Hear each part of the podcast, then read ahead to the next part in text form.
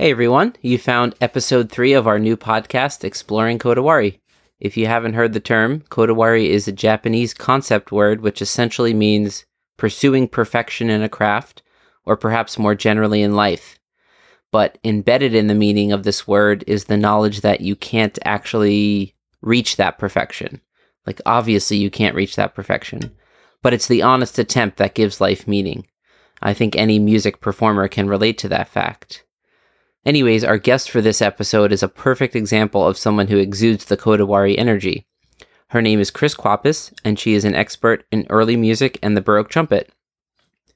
She appears regularly as a soloist and principal trumpet in period instrument ensembles across North America, and she teaches Baroque trumpet at Indiana University's Jacobs School of Music.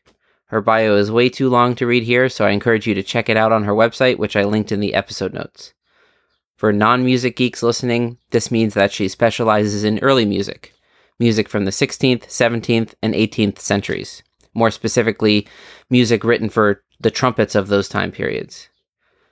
But more generally, she's just an inspiring person. And in fact, when I was a young lad in high school, around 2005, she was living in New York and I randomly began trumpet lessons with her. Within about a few months, I, I think, I had edited my whole life path and decided to pursue music performance. Um, in this episode, we talk about many things, including what it means to be an artist, how to prepare for concerts, how to balance technique and artistic expression. In other words, how do we transcend technique and just surrender to the artistic expression of being a performer? And we also talk about life philosophy more generally, especially as musicians who aren't able to perform during the coronavirus pandemic. Those kinds of deep questions have been on all of our minds, I think. Anyways, it was a fun and meaningful conversation, and we hope you enjoy it. All right, we're going. Chris, welcome to Exploring Kodawari. We don't even know exactly what this is yet, but you know, here we are. Either do I. so I will have um, introduced you already a little bit in the introduction. Um, but do you want to just tell people who you are, what you do? Yeah, sure. Uh, my name is Kris Kwapis, and for the most part, I am a Baroque trumpet specialist. And that's uh, mostly how I spend my time and energy and thoughts. But in addition to that, I um, live a life and I, what I garden and I cook and uh, I do things like that. I paint a little bit and uh, obsess about the state of the world. Which is way too easy to do during all um, of us, I guess. COVID nineteen. Absolutely. How how have you Absolutely. before? Let's just get that part out of the way. Like, how have you been dealing with that as a human, as a musician? It hit musicians weird, I think, right?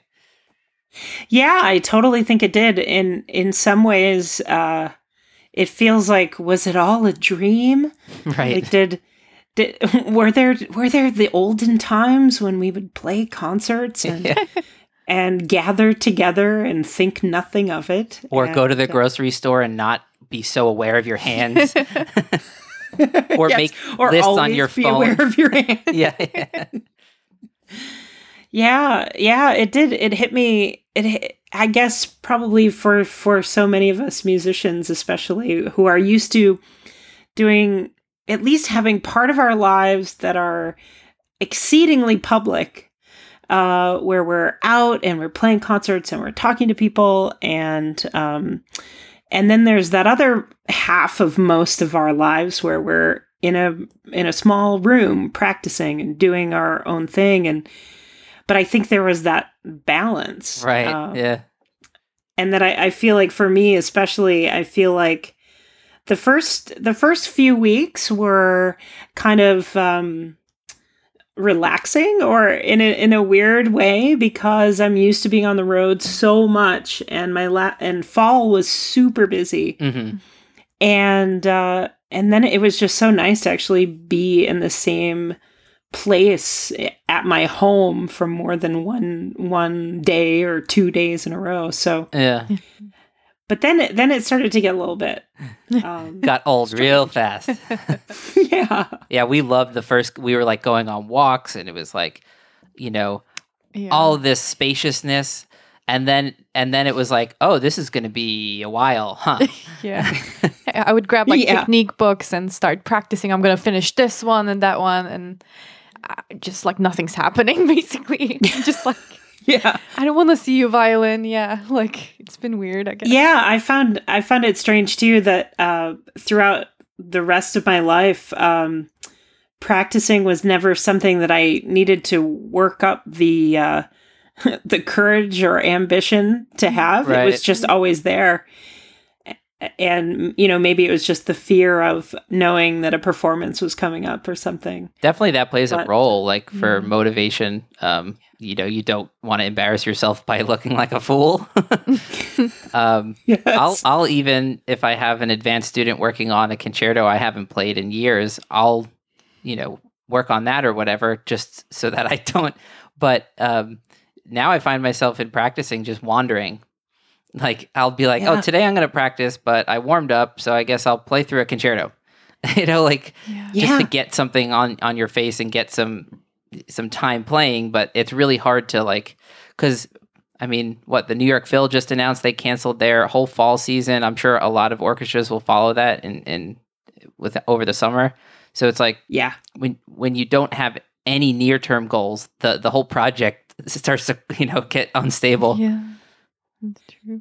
Yeah, and I think that's I think that's interesting because, like I said, uh, that's a I- it's never been even something that I've thought about because there's always been something, you know, even when you were in seventh grade, there's always something coming up, solo and ensemble, or right right. Mhm. you know, that old Yeah, seventh grade and, band uh, solo. Yeah, right, I mean, my first one, I it was in ninth grade when I was getting a little more geeky about trumpet, and it was just an offstage solo that was like a C scale, basically. and I was just like so prepared for that. yes. Well, I think I I think I remember I think I remember you right around that same time, right, that's when we started lessons. I think uh, it was tenth Yeah. grade. Yeah, Oh, okay, yeah. okay.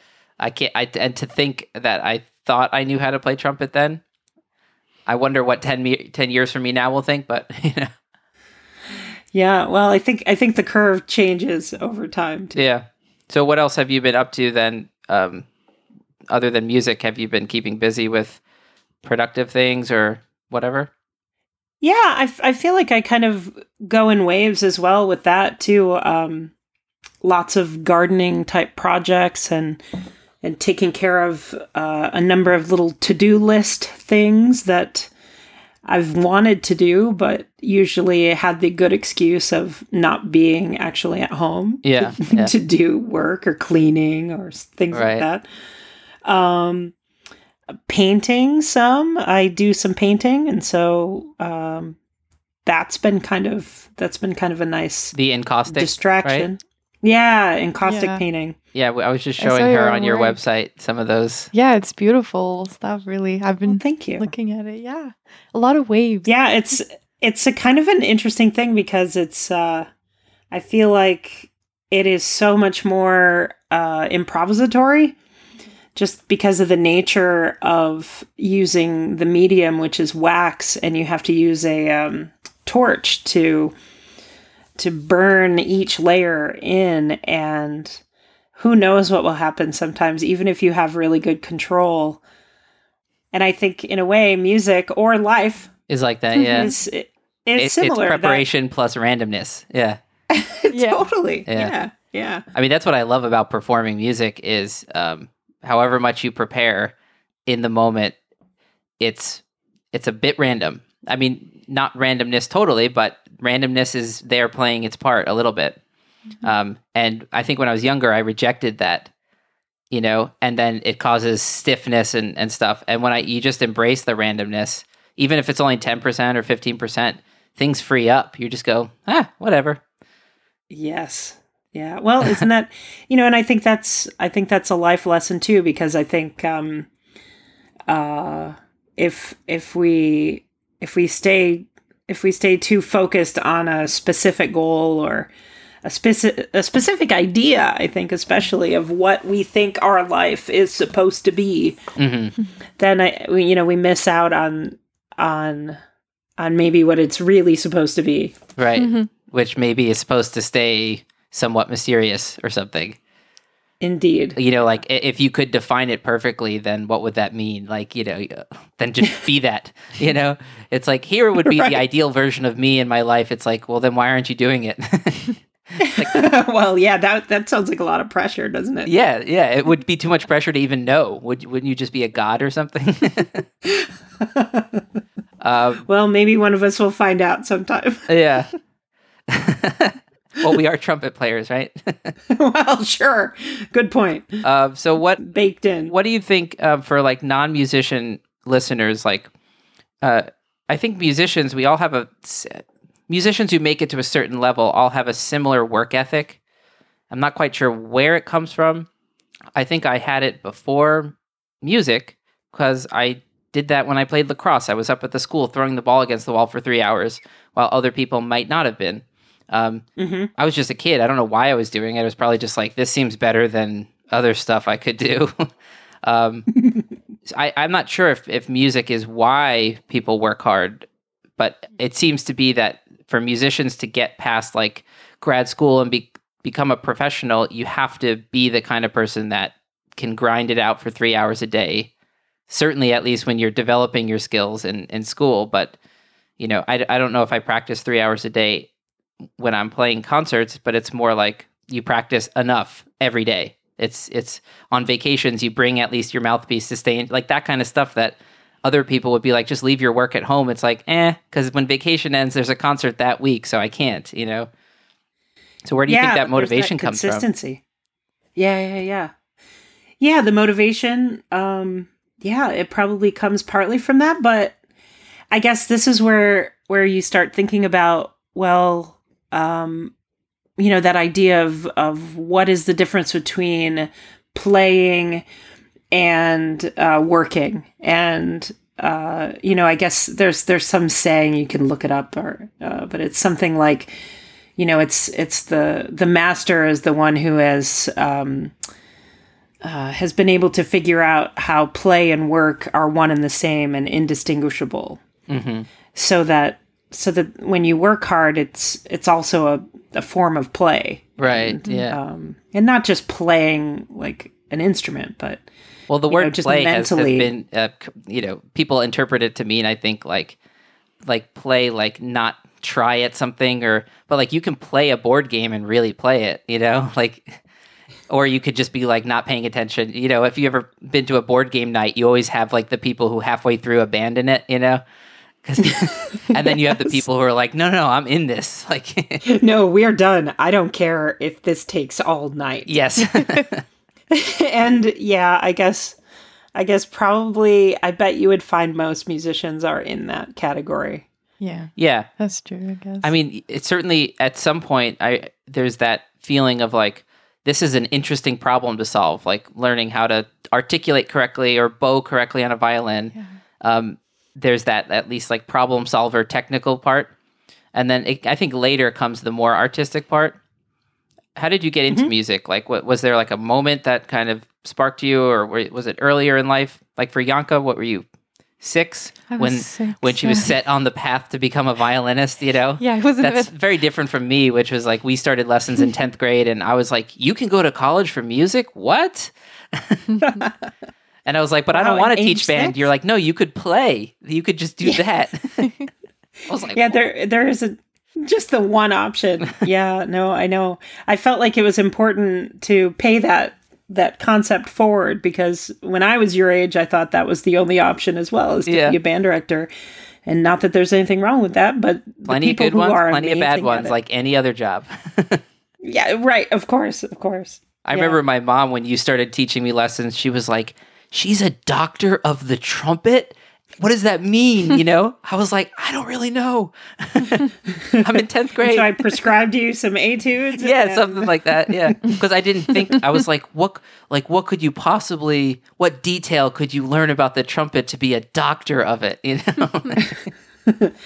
You know, in, in in many ways, I'm still figuring that out. yeah, yeah. I mean, so for people who don't know, there's like the PhD path, like, and then for musicians who are in performance, it's called a Doctor of Musical Arts (DMA). So it's a slightly different thing than if you were getting a PhD in composition or other musical history fields or something, mm-hmm. because it it Well, it depends where you go in terms of how it splits the performing part and the academic part. I know some schools are yeah, more. that's true. And yeah, sorry, I didn't mean to cut off, but yeah, some schools call it a, a doctorate of music or yeah, and and I think it's what's interesting is for a doctorate it can be very different at, at different schools like how much performance and how much academic Yeah. and some schools require a dissertation a formal dissertation in some schools you just have to submit documents and Yeah, yeah so it's quite various yeah. It, I, but I, I certainly didn't know that that was a thing when I when I started playing trumpet yeah, exactly. when Yeah. I was ten. Um, so, uh, were you were you later in high school or earlier in middle school? Like, at what point did you go? I'm doing music. well, it was pretty early on. I started I started playing in band in fifth grade, and uh, like I literally couldn't wait. Mhm. I I kept asking about it. I just I couldn't wait to play something, and um, and I ended up playing trumpet just because my cousin had one. And- Yeah, that's always the reason, right? Like some random So thing, and now it. it's what you do. Yeah. Right, and now I. what if your cousin had a saxophone? Like, would you ever thought about that? I know. Alternate universe. Yeah. Um, but yeah, I just I couldn't wait, and then in fifth grade I started playing and um, had a really great band director um, who I'm in contact with on a regular basis still. Uh, luckily for me, um, and yeah, I I went away to I got a scholarship to go to Blue Lake Fine Arts Camp in Michigan, where oh, I grew I, up. I know and, that uh, that camp. yeah, Blue Lake. And so I got a scholarship there. I think it was uh, the summer of, it was either sixth or, I think it was seventh grade. And it was actually the very, I still remember this very clearly. My rehearsal, we read the William Byrd Suite, which is kind of funny because um, I ended up doing early music, but I I still remember like what it felt like, what it sounded like to have this group of people and everyone really cared about it and wanted to be there. And they all practiced and wanted to make something amazing. And Right. I still remember the very first notes and I was thinking, I don't know how or what, but I want to do this as much as I can for mm-hmm. Mm-hmm. as long as I can. So you were drawn to like the social feeling of like, because in, in public school, a lot of times every activity you do, like half the people are just trying to sabotage it. You know, like in middle school band or even high school band, half the people are literally scheming on how they could drive the teacher crazy. like I know in my trumpet section in middle school and high school, kids would purposely loosen their valve caps to make like loud clicking noises, and then they oh, play yeah. dumb when you call them out on it, kind of stuff. You know, I was just mm. teaching a lesson now, and I said to the kid, I was like, "I know you're not trying. It's just really annoying. I just know that I know. I've seen it. I know what this looks like. You've done it to me many times." right. Yeah. I had the same experience Yeah, even I- just doing like a musical. I, I was like, "Oh, everyone is collaborating and wants to be here. That energy is like really cool." Yeah, I think that's a good point, and I don't think I've I've necessarily thought of it that way. You know, in my head, I kind of imagined that it was it was that collective sound, hmm but I think I think you're on onto a smart point that um, that it's it's that act of uh, having us all be together doing the thing. Hmm and and when i think of you know my like favorite memories of you know maybe playing concerts or or rehearsals which for the most part don't tell the audience but sometimes the rehearsals are way more fun and interesting because people Isn't i don't funny? know Yeah. take more chances Very true. Yeah. yeah, and and and really like um I don't know, I feel like sometimes we listen more to each other. Yeah, I, th- there's something about the energy, and it can be the reverse too. Like I've had plenty of concert cycles where the rehearsals are awfully boring, and then for some weird reason, something's right in the air on the night of the concert, and some magic comes together. And um, I think we were talking about this in in the first episode we recorded about that feeling. It's in like in an orchestra. There's sort of like this um, energy that spreads where people are like, "I'm really focused," and then like everyone around them gets focused, and it spreads, and all of a sudden the whole orchestra is just on point. The togetherness is really together. The The energy is just all unified, and and then sometimes it's the opposite of that, where you're just like, "What's happening?" like Yeah, totally. everyone's out to lunch, and we're still here. We are playing this concert. Like, Yeah. Sort of on autopilot. Yeah.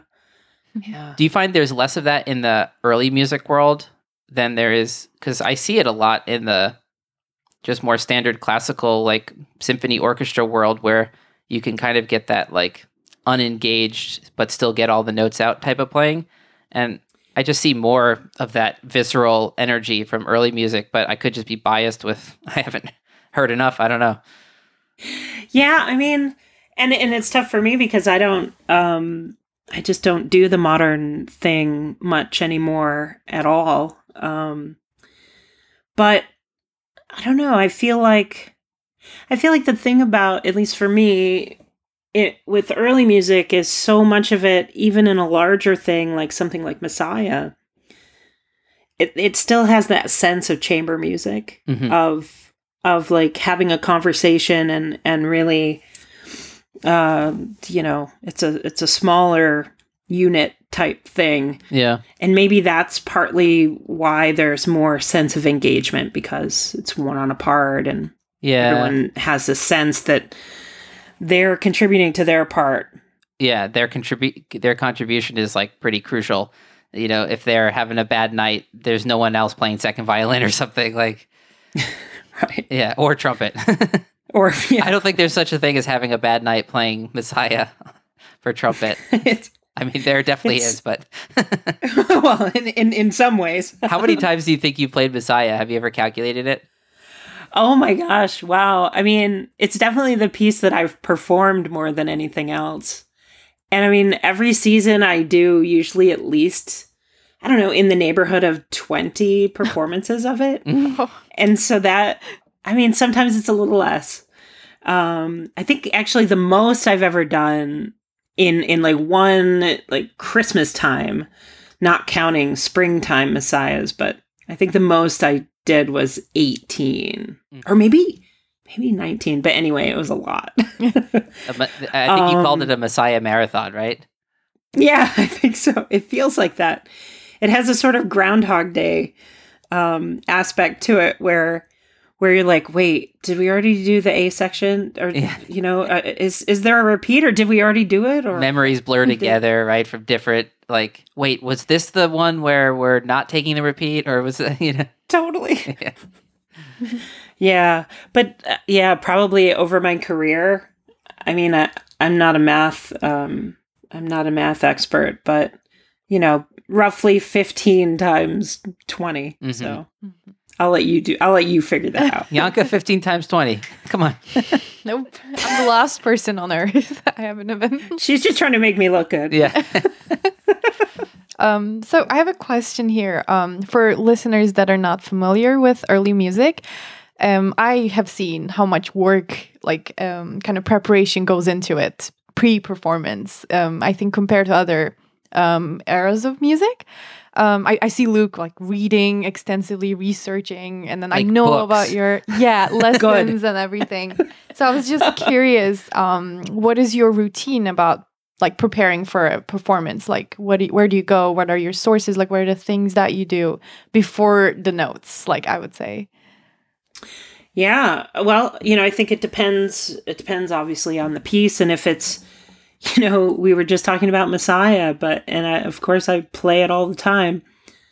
But every year before Messiah season, I'm always, I'm always trying to read more, Mhm. learn more, um, understand the piece in, in a larger context. So, you know, I'll, I'll look at the typical sources, um, early music sources like specific things about articulation, you know, like the Quantz or you know, I'll read things like that or I'll I'll just go to my buddy JSTOR and uh, see see what the mo- more current articles hmm yeah, are about whatever piece or composer or time period or um genre.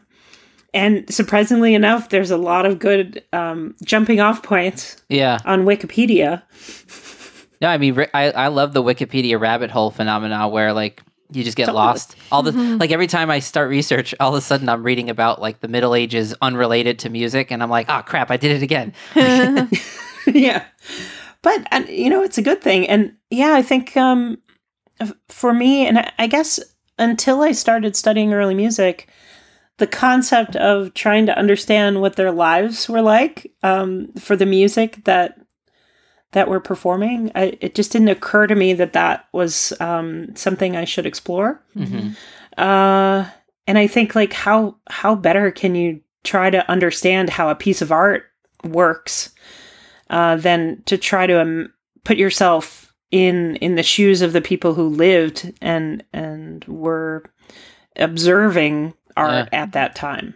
Which is hard, not only because it's hard, like it, ha- but it's kind of disturbing to do. Like you have to really be like, oh my gosh, human beings, what were they up to? Totally. like when you try to imagine like Bach's life, like uh, like not just like yeah, he was like you know that 16, 1700s, whatever, but like be like you, you wake up and what do you do? You know, and, yeah. and at that level of detail of like, or as we've talked about in our lessons dealing with Bach, like you know the role of religion today versus back then, so different. And when you really imagine that, all of a sudden Bach's music starts to make way more sense before that, I was like, yeah, Bach is that cool composer with the really complex voice leading that we learned about in school, and didn't really connect to the spiritual element of it until I started imagining like, what would I believe? It, you know, you can arrogantly think, of course, I would be an atheist in the 1700s too, you know, like, but it's like, no, you probably wouldn't because that word didn't exist.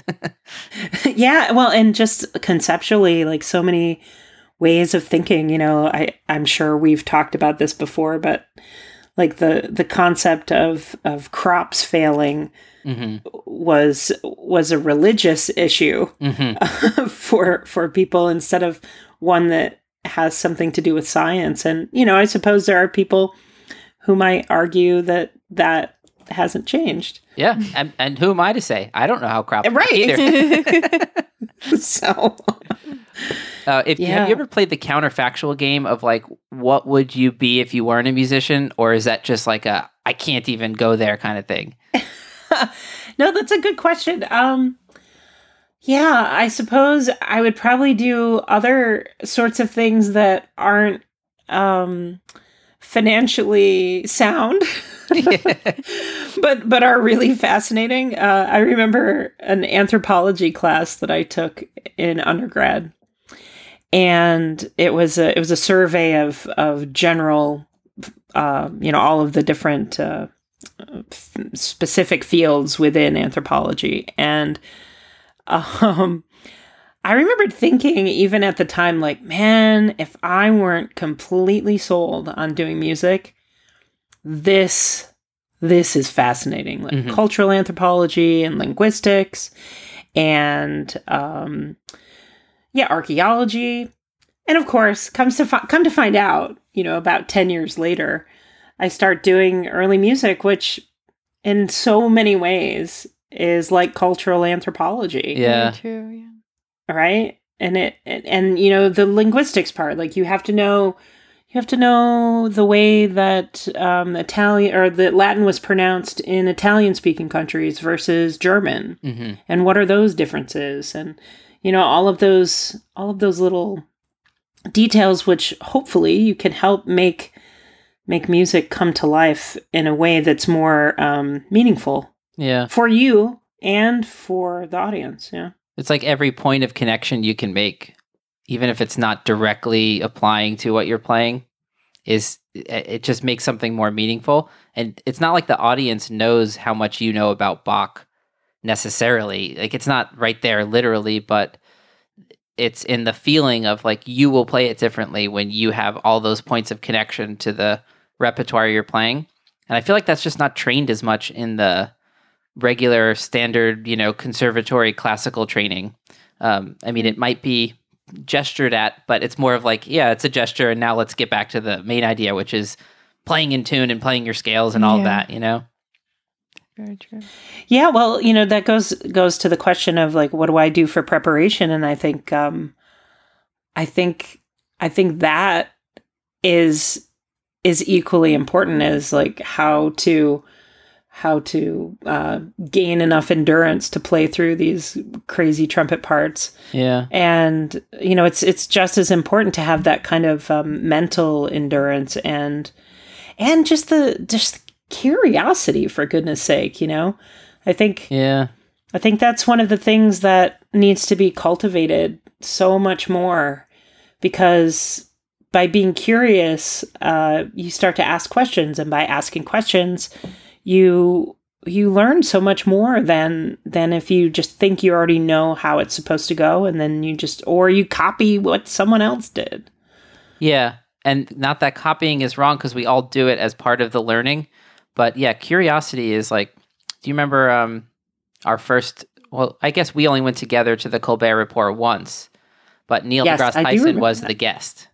of course i remember that I think I was um, a freshman in college or something, and somehow I had not heard of Neil deGrasse Tyson yet. But his his shtick is all about like we are born curious. We are creatures that just want to explore around us. Like look at kids and how they just mess with things and break things and knock the pots and pans down and and then it gets programmed out of us. Like here's how the world works, and then stop that curiosity. It's going to make you. It's going to put you in danger. It's going to you know hmm. distract you from becoming a good little businessman and starting a good little family you know like it you just kind of get programmed out of it but i found like that's totally what motivates my research when i'm doing early music stuff is like just that i just want to know. Like it's just curiosity. Maybe it's like a primitive that comes with the hard drive you know?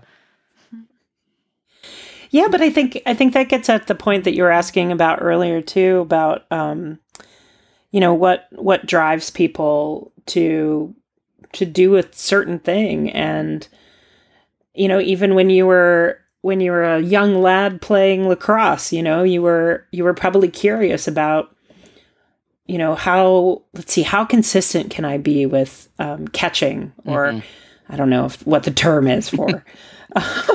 We'll do the uh, Fancy lac- lacrosse podcast next. All right exactly. I assumed you studied up for that. Um. Oh, of course not at all. well you knew the word catch well, see, there you go. But yeah, I think that I think that curiosity is really the sort of thing that um that keeps us interested, or else, you know, like who else would like play or yeah, I guess like play the same piece every year, week after week after week, um, without without it getting I don't know old or boring. I I, I don't quite know what boring means. So Have you heard of the um the concept from Zen Buddhism, like beginner's mind? I forget the the other word for it. Yeah, it's it's um uh uh Zen mind, beginner's mind, or Yeah, that that's the name of the book, I think. Um, right. And uh, I, f- I forget the. I, I guess it would be a Japanese word. It's like the Suzuki guy that wrote it, I think. Yeah, Um, but I can't think of the word. Uh, I I just saw it recently, and it starts with like a, an sh, I think. Anyways, that that's how I approach. Like if I play a piece that I played all the time, you have to, or just hear hear a piece. Like sometimes I'll go on a walk during the sunset, and like a piece will come on, and depending on the mood I'm in, I'll hear it with that beginner's mind of like, oh wow, this is like crazy. Like the the sound just hits you, and it's just like harmony. Whoa, a chord, you know. Whereas if it hit me like when I'm just in the car, distracted, running late, I'll be like, turn that Bach off. It's too loud, you know? Hmm. like, yeah, so there's just a way you can actually practice having beginner's mind by just reminding yourself, like, okay, what did I, how did I experience Mahler's Fifth Symphony when I was in high school? And how do I experience it now? Like, there's, do you know hedonic adaptation? Like, that's the fancy word for like in psychology, your body, like the physiology adapts to the experiences you have so you don't have the reaction anymore. So, like, my first time hearing Mahler, um, you're just overwhelmed. You could cry. You have the goosebumps, and then that doesn't stick around forever. But you can sort of get back there a little bit if you practice that beginner's mind thing. I think as a performer or as a player, I mean, or as a, a Yeah. listener. yeah, for sure. And I think I think especially a powerful piece like Messiah, not to constantly talk about Messiah, but Well, you have played it 14 times, 20 times. right exactly so but i i think what's i think the reason why people come back and hear it every year is that it's sort of like one on one level it it's sort of a way to check in with yourself like you know sort of new year's resolution or you know you can imagine how your life has changed or stayed the same since last year when you came to hear it or play it and and I also think of whenever I play it, like I I like to imagine that there are people this will be their first time hearing it, and there'll be this will be their last time hearing it, That, and that next year I won't see one, yeah. them. You know, and and it and especially because the trumpet part is about everlasting life and resurrection. You know, the the trumpet shall sound aria. Right. I, I just feel like I want to try to tap into those kind of that personal relationship with the music that hopefully um, gets reflected to the audience as well. and I think it is obvious. Like she, she, uh, Yanka came down to the Staunton Festival. I think that's the first time you heard her playing, right? Yeah. And yeah, you exude something different than a lot of trumpet players. I think, would you agree there's somewhat of a problem specifically in the trumpet world of technique being elevated above all the stuff you're talking about, like expression and artistry? Yeah, I mean, I think it's just because it's such a beast, you know. Yeah. It's it's such it's So much harder than violin. technically- Just ignore what you said. Just forget he said that. I mean, he's totally right. Truth is truth. But anyways, go on. Sorry. but anyway, um, yeah, I mean, at least the like the things that that we need to do, like the consistency and the accuracy, are are things that um, that are simple but difficult, and and I think it's it's really easy to focus your whole being on making sure that you don't make mistakes or that Mhm. you're super accurate and you know and i think that's kind of where that that whole thing comes from um, Yeah. because you know nobody wants to make a big mistake in the middle of a concert for example At the volume although i like trumpet. to think of it what's that At the volume of a trumpet, because everyone will hear that mistake. everyone will hear it but you know my my response to that is that i am just showing a reflection of my humanity and that we are all we are all capable of failing Yeah. Mhm. Yeah, that's true. Um, if if it, it, it- like I think I was gesturing at that earlier, the randomness part, like it's when you are cool with the possibility of failure that you actually find more free performances. Yeah, yeah, for sure. And I think actually that's that's um, that's probably why why we tend to see more um, brass playing that is a little more careful. Yeah, yeah. Um, but you know, there are people who don't play that way. Like if you want to go listen to some old recordings or watch some videos of Rolf Smedvig um, Mhm. in in the old heyday of Empire Brass and that entire ensemble, it still it still just lights my brain on fire when I when I watch them play and and see how committed they all were to to what they're playing and and I think that was just such an, a big influence Yeah. you know even before doing early music like that's how I want to play Yeah, that Mhm. commitment thing. Like there's such there's a seriousness that certain people have when they play that it's like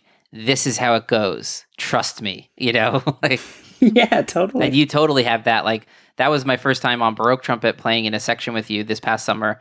And yeah, that's the energy when a when a a leader of a section is is leading in that way, not just like here's exactly where the notes go with the rhythm or something, but this is how it goes like musically yes everybody can sync up to that. And I think one of the reasons trumpet players have tend to have the stereotype of big egos is because we are loud, we're often in the back and our sound is not just for the other trumpets to follow but also for the orchestra to follow how we Yeah. release the sound and and all of the those subtle details people hear it just by the nature of the instrument Yeah, and uh, that was uh, just because you mentioned it. It was it was so cool uh, to to get an opportunity to play together in in that way. yeah it was Um, trippy a little bit with- Yeah, uh, yeah, I bet. I mean, uh, well plus i and had and, seen and you for in- me too.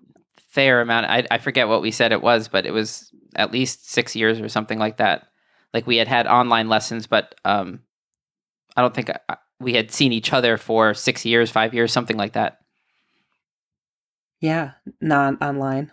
yeah exactly yeah um So um I have a question here. Um yeah, it was the last first time I saw you playing last year, last summer in Staunton Music Festival and what I loved about I think your interpretation is like I think you had a perfect balance of how much of your personality comes through your playing and then Mhm. also it was so effortless and I think my question is like how do you because for some people like when I'm watching them performing there's a lot of ego showing and then it's more like for the sake of expressing like pe- like impressing people not expressing so i was just Mm. curious how do you find a nice balance of showing personality but just also staying so humble like you i think do that really well Well, you're so kind. Um, for a trumpet player yeah, right for a trumpet player. I mean, honestly, I think that um, I I- and and this is probably going to sound like I don't know, like a canned response or something, but I I let the music take over. You know, I I really want as much as I possibly can to just be a vessel for the music. Hmm and and however i can you know there there are many times when i i kind of just want my whole self to disappear and and have the only thing left is is whatever sound is happening or you know the idea of what it is that i want to express. And i just i kind of want myself to just completely not even be part of it. I see. Okay. I Yeah. hope it gets easier like the more you perform because i that's something that i've been really struggling with lately i guess personally. It's hard. To- you're in audition mode too. I think it's That's also harder to true, do that yeah. in audition mode you know? It's like where you're just you're literally aware that there are people behind Yeah. a curtain that are that's true. judging your technique not just your musicality Yeah, it's like playing you're playing Guitar Hero or something. Like you're just hitting the right buttons at the right time. It started turning into that and it's very frustrating. yeah Yeah. Well, I don't know. Oh no, I can. I I think you're totally right, and I and I know I've I've talked with um, my students, but see, since I'm practically ancient, um, I I don't have that same. Um, I, you know, I'm not doing auditions. It's a different thing when you're already out and playing and and such. But um, but yeah, that whole audition thing and f- finding a way to uh, to not care what anyone thinks. yeah and and, th- And- there's like a good version of that and a bad version of that you know and Oh, for sure. people mistake those i think but the good version is like you're not scared of their judgment in the sense that like i want to impress them you know Yes. it's more like um Yeah. i i don't care in that sense because like th- th- there's a weird sense of like you care and you don't care like you know like I know. I know. I know. Well, yeah, I guess um I guess part of, you know, some of the advice that I give for my students is to just um you know, s- stay focused on on what what it what it is you want to say. Like what is the message? What what is the um story that you're there to tell? Mm. And if you can if you can stay focused on that, then usually the idea of someone else's judgment won't even be part of the conversation. yeah not in the moment at least maybe Right, a exactly. hotel room afterwards when you're reflecting you know all of those thoughts come flooding but yeah Yeah, or you know, like me, you know, twenty years later, you'll Well, still Yank- be thinking about that one note or Yanka's weird like that. She can tell you after a performance, she's like, you know, damn it, in measure 37, that F sharp was like a quarter tone I'm sharp, or, you know, like, that specific, but I can tell mostly, which is not healthy. I think. I I'll be like, get how'd rid that of audition go? She's like, three notes were sharp. I'm like, huh, okay. so that's the takeaway. yeah. but yeah, I'm not that shallow, please. I mean, it's a compliment Well, that you I have mean- more of that perfect pitch, like you know, ability to analyze what you're doing, and that's why you Yeah. what what like her standard of what oh I sucked is like I'm still amazing, you know, like but um what I think what you're getting at is Getting like it so wrong. It's okay. you every audition you take you something say that that sucked, and then it you, and you end up winning it or something. Like Whatever. okay, I have nothing to say about this. um, Go to worry. I always aim for better. I don't know. last, do you know that quote? There you It- go. It's, uh, last year a foolish monk, this year no change. no. I forget who. I, it's like it's from some Japanese poem, but like I think about it all the time. Like pretty much every year, I go, "Man, I sucked that trumpet last year," and then the next year, no change. You know, right.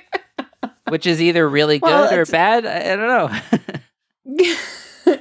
well, you know, just like what we were talking about earlier too, our our curve kind of changes over time, and you know, I I think as as someone who's um, further down the road than you are in age, for example, um, I uh, you know I was trying to be creative and not say how Older. old I feel. or even the word But- older. right, exactly. But um you know, I I feel like I feel like at least for me a lot of things have changed in terms of what what I value. And and that's probably just where you are too. You know, being a perfectionist or a recovering perfectionist um I think is you know, it's it's interesting it's that perfectionism that often leads us on the path to to being great at something but then at least for me i find that it it it doesn't help me um go to the next level because it it's really just sort of a um uh, more of a hindrance um Yeah. that and and and so i try to turn it around and think of you know i'm looking for perfection of intent or perfection of um, of process hmm Mhm. as opposed to the thinking about the result. Yeah. Yeah, we were really great advice. Actually. in the in the um first episode we did just talking about this concept of kodawari like pursuing perfection knowing you can't get there yet you still pursue it. We were saying how like you can't ever that's a good value but you can never have a value without some counterbalance value that keeps it in check because otherwise you spin out of control and become a perfectionist in the negative sense. And for musicians i think that counterbalance is the musical message like being an artist not a technician Or at least using using the technique only only as a tool. hmm Um or or you know the technical mind using that technical mind because it's it's not like you want to throw it all away. Um, because you need some of that, but I think finding finding a way to reconcile the the two sides of uh, technical thought and musical thought or intent Yeah. and trying to as much you know and i think yeah part of that is uh finding a new way to erase yourself and get it to be about the music Yeah, you sort of have to rewrite your source code of like, what's my prime directive here as a musician? Was there an age that that shifted for you? um i mean i would have I would, that's a tough question luke um I mean, not an exact I mean, number, but like a, a sort of period of life, you know? Yeah, I mean, you know, so often I feel like everything points back to the to the discovery for myself of early music and performance Mhm. practice. Um, but I'm sure there were other places along the way, and I think it's it's a matter of getting an influence from a teacher. Like I remember my first private teacher in high school. Like I was a junior, and um, you know, it's just it's the idea of like opening up a new level of of you know you think you think you know kind of what you're doing and then you meet an influence or a teacher or hear someone play and then you realize oh Yeah. there's The level up Mhm. moment. there's so many layers above this Yeah. You thought you were um, looking down one road that's like, yeah, I know what's down there. And then you- someone's like, no, no, you got to come 10 feet more this way and then look. And you're like, whoa, okay, I see. yeah and i mean i hope hopefully i think that's i think that's kind of how it's supposed to be like we're we're supposed to be influenced by um people that we come come across and and just like as a teacher i'm influenced by students of mine all the time like here's a Yeah. perfect example this this conversation you know Yeah. seriously yeah, totally. What was um uh, that was one of the questions I had written down like how has teaching affected how you approach being a musician? Cuz I know a lot of musicians who just never really got into teaching. I sort of fell into it be- because it it just sort of took off while I was in school and a, a studio got built up and I didn't necessarily think it would be important or not, but I just it was like I was like, "Hey, cool, this is a way to make money without having to like work at a restaurant while in college or something." Um, and now when I Mhm. reflect back, I think I wouldn't be I wouldn't understand music the way I do if I had not had to teach it. And still, like teaching, I, I think as annoying as it can be with with bad students, um, it forces you to, you know, just articulate what you think in a different way. I don't know. What it is did, did that have an effect on you or like when did you start teaching? Well, my first students were actually when I was still in high school. Oh wow. So so um I think I got five dollars a lesson. Whoa. Which back in the olden days that was a pretty big sum no. But um yeah, so teaching, you know, I guess even when I was a kid, like before taking music, like whenever I had like cousins around and stuff, I always wanted to like play school or you know, so I guess teaching has always kind of been in my in my blood. Mhm. Um but yeah, it was it was during undergrad especially when I had a, a large stable of students. And I mean, we're talking about like I had at least 20 something students um, Mhm. during undergrad and and then in in during my master's degree I had like 50 um mostly Oh, half gosh. hours though. But I know Still, it's 50 categories of things yeah. to think about. 50 different people and yeah. yeah, I feel like I feel like of anything that that I've done as a musician, I feel like the teaching has informed me more than anything. I feel like it's been Yeah. it's helped me to like um understand the imaginations of other people or at least attempt to um to try to understand other people's experience or um, the way the way some people see things um, and how to how to try to get into different characters and different people's heads so that I can understand how to help them best Yeah. and I feel like that that gives you a little bit of um, I don't know, like uh, vocabulary of being an actor as a performer. Yeah. You know, to try to get in touch with these different characters that you need to express. Right. Because as as players, like, and I use that language all the time with students. I'll say, okay, if what you are playing right now is like a book or a play or something, what character came out just now? And they might not have ever thought that like a piece of music could have different characters. And that was like, well, we have to represent this character with our sound somehow. Um, we can't write about him and say this tall person with dark hair. This, you know, you have to. So how do we change? And and it just gets them thinking like, oh, music is a story, and that's what uh, it always comes down back to. I think for me is like I have to remember, like human beings, uh, we're we're our our minds evolved to to understand reality through story, and that's why music's so good at telling story because it's not specifics. It's not like Billy went here and Susie ate an apple. You know, like I mean, it could be, but I I think like when you listen to a Mahler symphony, like it's working on those like deeper subconscious layers of storytelling, and you know, I don't know. Every time I go back and listen to a Mahler symphony, for example, I'll connect to the story with the new life details that that I have in my head currently but it still fits because if you have a deep story, a deep truth, like it works for all the things upstream that might be current in your life or the other 2,000 people in the concert hall. That's not going to happen for a couple six months, but Yeah, right?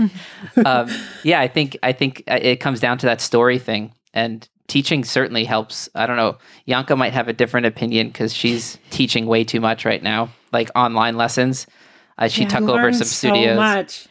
Yeah. Not eight. Not I know, after online the is fifth hour. yeah, no, it gets really tough. But no, I mean, I think after I started teaching and like I was verbally able to express something that I was doing was the first time that I actually understood how I'm doing, like bow technique and stuff. Like those are such complicated concepts on violin.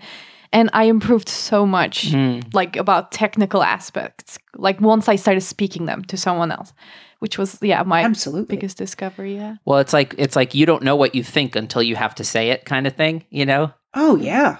Um, so there's an element of like, there's an element of uh, like I need. To, like, sometimes I have this like sort of meta awareness while I'm teaching, where I go like, I, I kind of want to know how I complete this thought because I'm trying to describe something about how air and the vibration of something, and I'm kind of like curious what the brain thinks, and then I'm like, wait. I am my brain, and then I'm like, wait, am I? And then I'm like, no, you're teaching. Pay attention. but yeah, I think you definitely. I remember you said that to me. She started teaching maybe three years ago, Yeah, three, four years ago, I And- and especially since English was her uh, relatively new at that point, like that made it even harder to communicate musical ideas, which are so Yeah. abstract and like Sure. you know. But They both helped each other so much. Uh, When my English got so much better after I started teaching, and also definitely like teaching got so much easier after I started speaking English properly. So, yeah. what's the Mm. best memory you've had on the performer side of a concert, and then like also on the listener side of a concert? Oh, gosh. That's a tough one. or whatever one pops into your head from that prompt you know Yeah, I I think especially it's that's such an interesting question especially right now because because of the no concerts and and I alluded to that earlier but it's sort of um it's it it almost feels like a dream, you know, that that that we used to do such things. Um I mean one that really sticks out uh off the top of my head was a uh a tour that I got to do with a, a Renaissance band in my early days of of my early music um, career, and we were in Salamanca, Spain, and we got to play in this little chapel that was built in 1100 oh wow. And we were doing a, a reconstruction of a renaissance mass. And so i got to play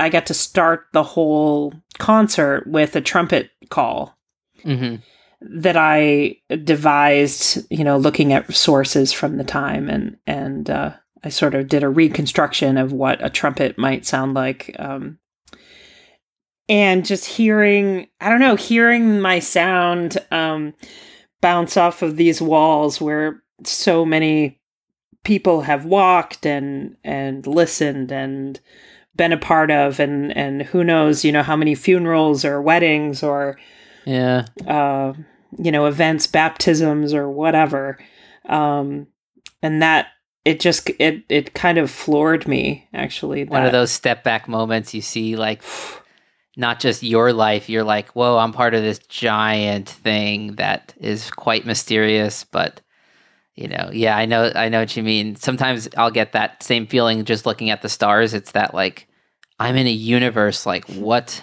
you know? In this case, it's like I'm participating in history. Like you know, the but you said it's from Yeah. 1100. You were Yeah, I think yeah, I think the chapel was built in 1100. I like mean, that's an e- easy year to read in a book. You know, it's uh, one one zero zero. Like, but to like Sure. connect with it viscerally is pretty intense. Yeah. Yeah. What Yeah, about as an crazy. attendee of a concert? Gosh, um, you know, in my mind, the the things that I go to are, I think they were the concerts that I that I went to um, as an undergrad at Michigan. We had this rush ticket program, and and all of the seats were five bucks, Nice. and That's one and trumpet lesson. really nice, yeah. And there's a really nice concert hall on campus, and lots of really big groups from all over. Um, like I heard Chicago Symphony there. I heard um, it was a Russian orchestra doing um, Beethoven Seven, and I remembered thinking I've never heard that many people play so softly, Mm. and it's blowing my mind. You know. Mm. And you know, one of the other things that I remember from that series, the um, you know, like the student tickets. Um, this was before I was, I uh, before I would, I had played any period instruments, but I went to hear and see uh, Mark Morris's um, ballet of, um, or you know, dance dance troupe uh, setting of Purcell's Dido and Aeneas, and I had just never seen anything or heard anything like it. Mm. And I, as soon as it was over, I bought a ticket to go back the next day. Nice. That's a And good. I- that's a good sign. yeah, yeah, and it was. I mean, that it was sort of that. It was during. It was during that semester that I was taking a performance practice class. hmm Um. So So Yeah, you were that- like, I need to see that again and just get more data. yeah, yeah, it was just so beautiful, and it. Yeah, it just really set it set me on fire. Like I hadn't. I hadn't felt that way in a while. Yeah, I remember. Um, what it was at I think New York City Opera. We saw King Arthur. King I guess. Arthur. Yeah. Yeah. Um, on modern instruments, you know, it's a whatever. It's okay, but I um, know you probably had to suffer through me explain, you know, or uh, being annoyed by that. no, I that was Mark Morris, right? Sorry about that. We we were we were. I think we enjoyed it. Yes, it was. plenty. Um, was Mark Oh, yeah. Morris still at Tanglewood doing that thing when you were there? I don't think. Oh, so. he used to do like they used to like have him come to Tanglewood and like choreograph like whatever pieces you were working on because I think that's a big thing in the early Mm. music world is like tying what you're doing to the visual motion of dance and Mhm. uh, like it, it totally blows your mind to like what different styles of baroque music or music generally like like the visual of it is what made it make sense for me Yeah, for sure. yeah Yeah, and I think in in my imagination, so often when I'm playing playing music, any music, there's some sort of even though even though I have zero training in dance, hmm I I see I see the gestures happen in my head. Yeah. Hmm. Yeah, that's yeah. It's it's like um half visual, half like the feel of it. Like I could imagine the the like the um the gravity feel of it sort of, you know, like Yeah, like the weight of a the weight of it. Yeah, it's- Mhm. yeah, yeah. Yeah. Yeah. Um Totally. so you ready for bonus questions? Oh, sure. I always love a bonus. so the, you could you you know speed round or not feel free to take you know a minute or five seconds but you know Okay. just a few quick ones to end us here uh, we'll see. who's your favorite composer and why I you know, in 10 uh, seconds. you have to say it has to be Bach. Come on. like I don't know. It's it's a hard and, question and then It's I'm like- speechless. yeah That's why. Oh, good. Nailed it. uh, let's see. What what did you believe 10 years ago that you no longer believe now? Hmm. I uh or the or, you can flip that and just be like how what's a belief that's changed over the last 10 years? Well i think that that life is is going to be its thing. And yes you can be prepared but i don't i don't think we can necessarily plan how things go. Yeah. I mean, that's a big one for me, especially the last 10 years Yeah. of my life. Yeah, there's a sort of like um what's the expression? Just lift up your legs and float downstream. you know, like so many people are on their life raft like grabbing to the sides trying to re- grab a branch or something and it's just like there's such a freedom in being like I'm going with the stream. Not not in the sense that that you know you're going with things that feel wrong or something, but just like y- the wisdom I guess is knowing when should you let go of a branch and when should you hold on to it or something. But I've found Very as I get older the same thing. Like letting go is way more valuable than grabbing on tight. Oh Yeah. man. That that there you go. The wisdom of youth. well, I'm only 30, so what am I going to say when I'm 40? I'm pretty freaking scared. See? yeah. Well, Maybe I'll be like, I used ready. to think it was about letting go. Now it's about holding on. uh, all right, let's see. Uh, what can you remember about the time you laughed the hardest? Or like what memory pops into your head from that? You know, I mostly think of uh, a good friend of mine who's a, a fabulous conductor, and we would find ourselves laughing about things, um, and not not even being able to remember why, and having it go so far that we don't even know what we were laughing at.